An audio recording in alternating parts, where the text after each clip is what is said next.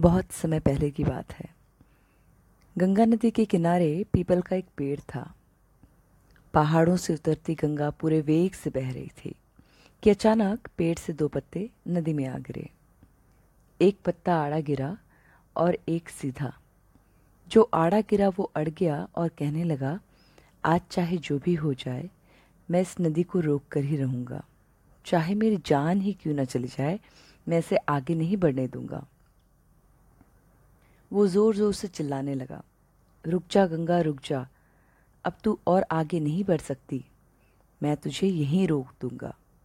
पर नदी तो बढ़ती ही जा रही थी। उसे तो पता भी नहीं था कि कोई पत्ता उसे रोकने की कोशिश कर रहा है। पर पत्ते की तो जान पर बनाई थी। वो लगातार संघर्ष कर रहा था। नहीं जानता था कि बिना लड़े भी वहीं पहुंचेगा जहाँ लड़कर थक कर हार कर पहुंचेगा। पर अब और तब के बीच का समय उसकी पीड़ा का, उसके संताप का काल बन जाएगा। वहीं दूसरा पत्ता जो सीधा गिरा था, वो तो नदी के प्रवाह के साथ बड़े ही मज़े से बहता चला जा रहा था। चल गंगा, आज मैं तुझे तेरे गंतव्य तक पहुँचा के ही दम लूँगा। चाहे जो भी हो जाए, मैं तेरे मार्ग में कोई अवरोध नहीं आने दूँगा। तुझे सागर तक पहुँचा ही दूँगा। नदी को इस पत्ते का भी कुछ पता नहीं था। वो तो अपनी ही धुन में सागर की ओर बढ़ती जा रही थी। पर पत्ता तो आनंदित है। वो तो ये समझ रहा है कि वही नदी को अपने साथ बहाए ले जा रहा है। आड़े पत्ते की तरह सीधा पत्ता भी नहीं जानता था कि चाहे वो नदी का साथ दे या नहीं दे। तो वहीं पहुंचेगी जहाँ उसे पहुँचना है। पर अब और तब के बीच का समय उसके सुख का, उसके आनंद का काल बन जाएगा। जो पत्ता नदी से लड़ रहा है, उसे रोक रहा है, उसकी जीत का कोई उपाय संभव नहीं है। और जो पत्ता नदी को बहाए जा रहा है, उसकी हार का कोई उपाय संभव नहीं है।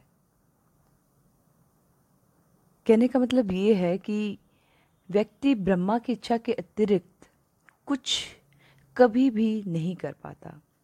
लेकिन हाँ लड़ सकता है। इतनी आज़ादी है उसे कि वो लड़ सकता है हालातों से। और लड़कर अपने आप को और चिंतित कर लेता है। इतनी आज़ादी है। हमारी ज़िंदगी भी इसी तरह है। एक आड़ा पत्ता, एक सीधा पत्ता। अगर हम अड़ गए तो वो क्षण हमारे दुख और संताप का होता है।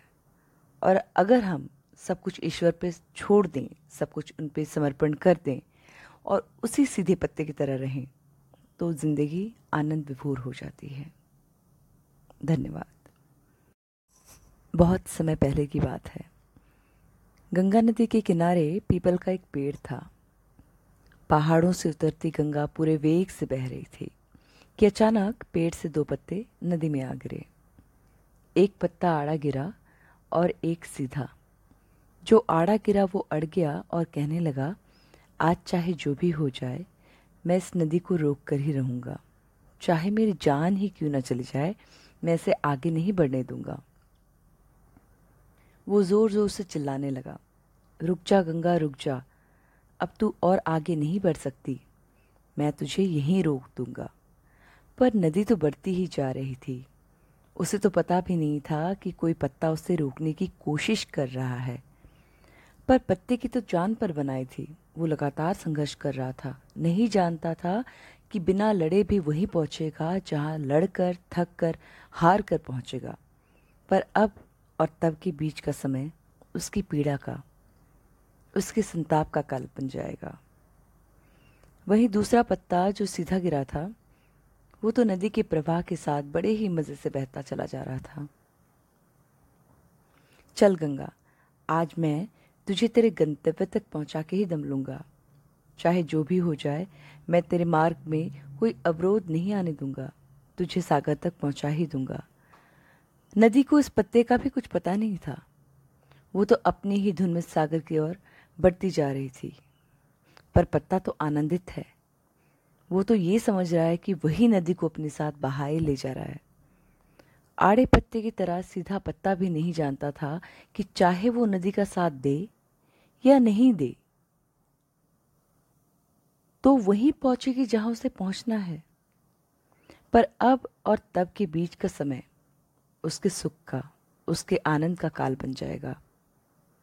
जो पत्ता नदी से लड़ रहा है, उसे रोक रहा है, उसकी जीत का कोई उपाय संभव नहीं है। और जो पत्ता नदी को बहाए जा रहा है उसकी हार का कोई उपाय संभव नहीं है। कहने का मतलब ये है कि व्यक्ति ब्रह्मा की इच्छा के अतिरिक्त कुछ कभी भी नहीं कर पाता। लेकिन हाँ लड़ सकता है। इतनी आज़ादी है उसे कि वो लड़ सकता है हालातों से। और लड़कर अपने आप को और चिंतित कर लेता है। इतनी आज़ादी है। हमारी ज़िंदगी भी इसी तरह है। एक आड़ा पत्ता एक सीधा पत्ता। अगर हम अड़ गए तो वो क्षण हमारे दुख और संताप का होता है। और अगर हम सब कुछ ईश्वर पे छोड़ दें, सब कुछ उन पे समर्पण कर दें और उसी सीधे पत्ते की तरह रहें तो ज़िंदगी आनंद विभूर हो जाती है। धन्यवाद।